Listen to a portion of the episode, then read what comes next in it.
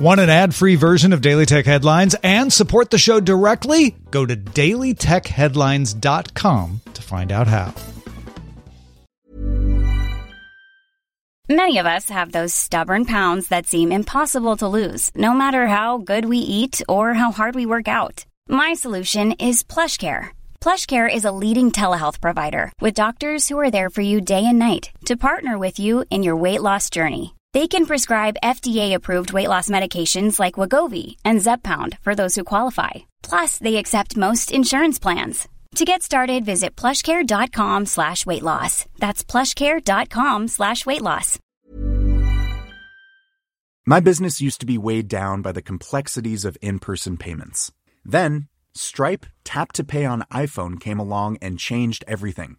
With Stripe, I streamlined my payment process effortlessly. No more juggling different methods. Just a simple tap on my iPhone and transactions are complete. What's truly remarkable is how Stripe caters to all my customers' preferences. Whether they're using cards, Apple Pay, or other digital wallets, Stripe ensures a smooth checkout experience every time. Setting up Stripe was a breeze, taking just minutes to get up and running. From local markets to global retailers, Stripe helped me expand my reach and grow my business with ease. To learn how Tap to Pay on iPhone and Stripe can help grow your revenue and reach, visit stripe.com slash tap iPhone. I'm Jen Cutter, and welcome to Daily Tech Headlines Week in Review. A partially redacted and declassified letter from April 2021 from U.S. Senators Ron Wyden and Martin Heinrich to the CIA urged the agency to inform the public about a mass surveillance activity that involved gathering records belonging to Americans. The unredacted parts of the letter do not say when the surveillance occurred, if it is still currently operational, or if the surveillance was done by another agency on behalf of the CIA. The letter also says the nature and extent of the collection was withheld from the Senate Select Committee on Intelligence, only revealed in a report by the Privacy and Civil Liberties Oversight Board. ARM and NVIDIA announced an end to acquisition plans, and ARM plans to IPO sometime in the next 12 months. ARM CEO Simon Segars is out, replaced by Rene Haas, president of ARM's IP group. NVIDIA announced plans for the merger in September 2020, but hit regulatory roadblocks in the US, UK, and EU. Apple announced a tap to pay feature for iPhones, letting users accept Apple Pay payments on a device with a tap from another phone, digital wallet, or contactless credit card. Apple will make the feature available to third party developers, with Stripe the first payment platform to launch with tap to pay in the spring, and other platforms and apps launching late this year in the US. This feature works on iPhone XS or later devices. Apple also announced updates to AirTags and the Find My network to help preserve privacy and also combat stalking. A warning during setup will make it clear that using AirTags to track people without consent is a crime, and that AirTags are designed to be detectable by victims and law enforcement can get identifying information about the user of them. Apple says it can provide account details in response to a subpoena or other valid law enforcement request. It will also change the unknown accessory warning to specify when the accessory is AirPods instead of AirTags. The popular game Wordle now lives at a new URL after its acquisition by the New York Times. In its FAQ, the Times said stats would be automatically transferred once the game moved over, but some users are reporting stats have either failed to migrate or are incomplete. The Times tweeted, Our games team is currently investigating. Business Insider sources say Google demoted its entire Stadia project internally, now focused on providing a streaming backend for other companies rather than attracting games to the Stadia service itself. Google calls this backend Google Stream, and it's reportedly being used to power Peloton's first video game Lane Break, currently in early access. The unit now prioritizes Google Stream proof of concept work and white label deals, with sources saying only 20% of the focus remains on the consumer Stadia platform. In response to reports of harassment occurring in Meta's Horizon Worlds VR platform, Meta has turned on a personal boundary feature by default in both Worlds and the Horizon Venues event service. This prevents avatars from getting closer than a virtual four feet, though you can still high five and fist bump. The feature still allows you to move past people, so it can't be used to block entrances. Toshiba announced it will spin off its device business, including its semiconductor unit, into an independent company. Toshiba previously announced plans for a three way split into infrastructure, memory chips, and devices entities, but changed plans due to investor pushback. The Internal Revenue Service plans to transition away from using a facial recognition system from ID.me to authenticate people creating online accounts.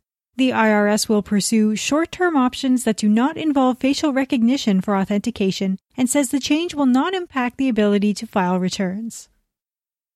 In a related story, the identity verification company ID.me will make facial recognition verification optional for all public sector government clients. As of March 1st, users will also be able to delete face scans. The company will still offer human identity verification on a recorded video call with an ID.me representative. In an annual report to the Securities and Exchange Commission, Meta disclosed that complex and evolving U.S. and foreign laws involving EU to U.S. data transfers could lead to it being unable to offer a number of our most significant products and services, including Facebook and Instagram, in Europe. The European Court of Justice invalidated the previous Privacy Shield data transfer framework in 2020, leaving Meta to use the boilerplate standard contractual clauses for data transfers. These have been challenged in court and await a decision by Ireland's data regulator expected in the coming months. SpaceX announced that 80% of the 49 Starlink satellites that launched last week experienced significant impact by a geomagnetic storm. This resulted in 50% higher atmospheric drag levels, making it harder for the satellites to reach orbital position. The company estimates up to 40 of the satellites will now burn up in the Earth's atmosphere. The UK's Competition and Markets Authority designated Amazon as a grocery retailer in the country. This designation prohibits Amazon from changing supply contracts on short notice, requires it to provide reasons when ending a supply contract, and allows for fines of up to 1% of UK revenue for vendor mistreatment. Amazon operates 22 Amazon Fresh and Whole Food stores in Greater London.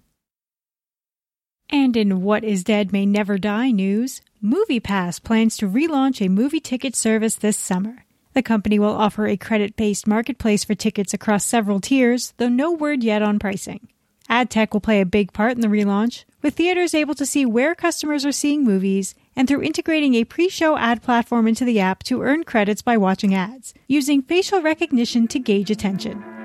For more discussion on the tech news of the day, subscribe to the Daily Tech News Show at dailytechnewsshow.com, where you can also find the show notes and links to every headline.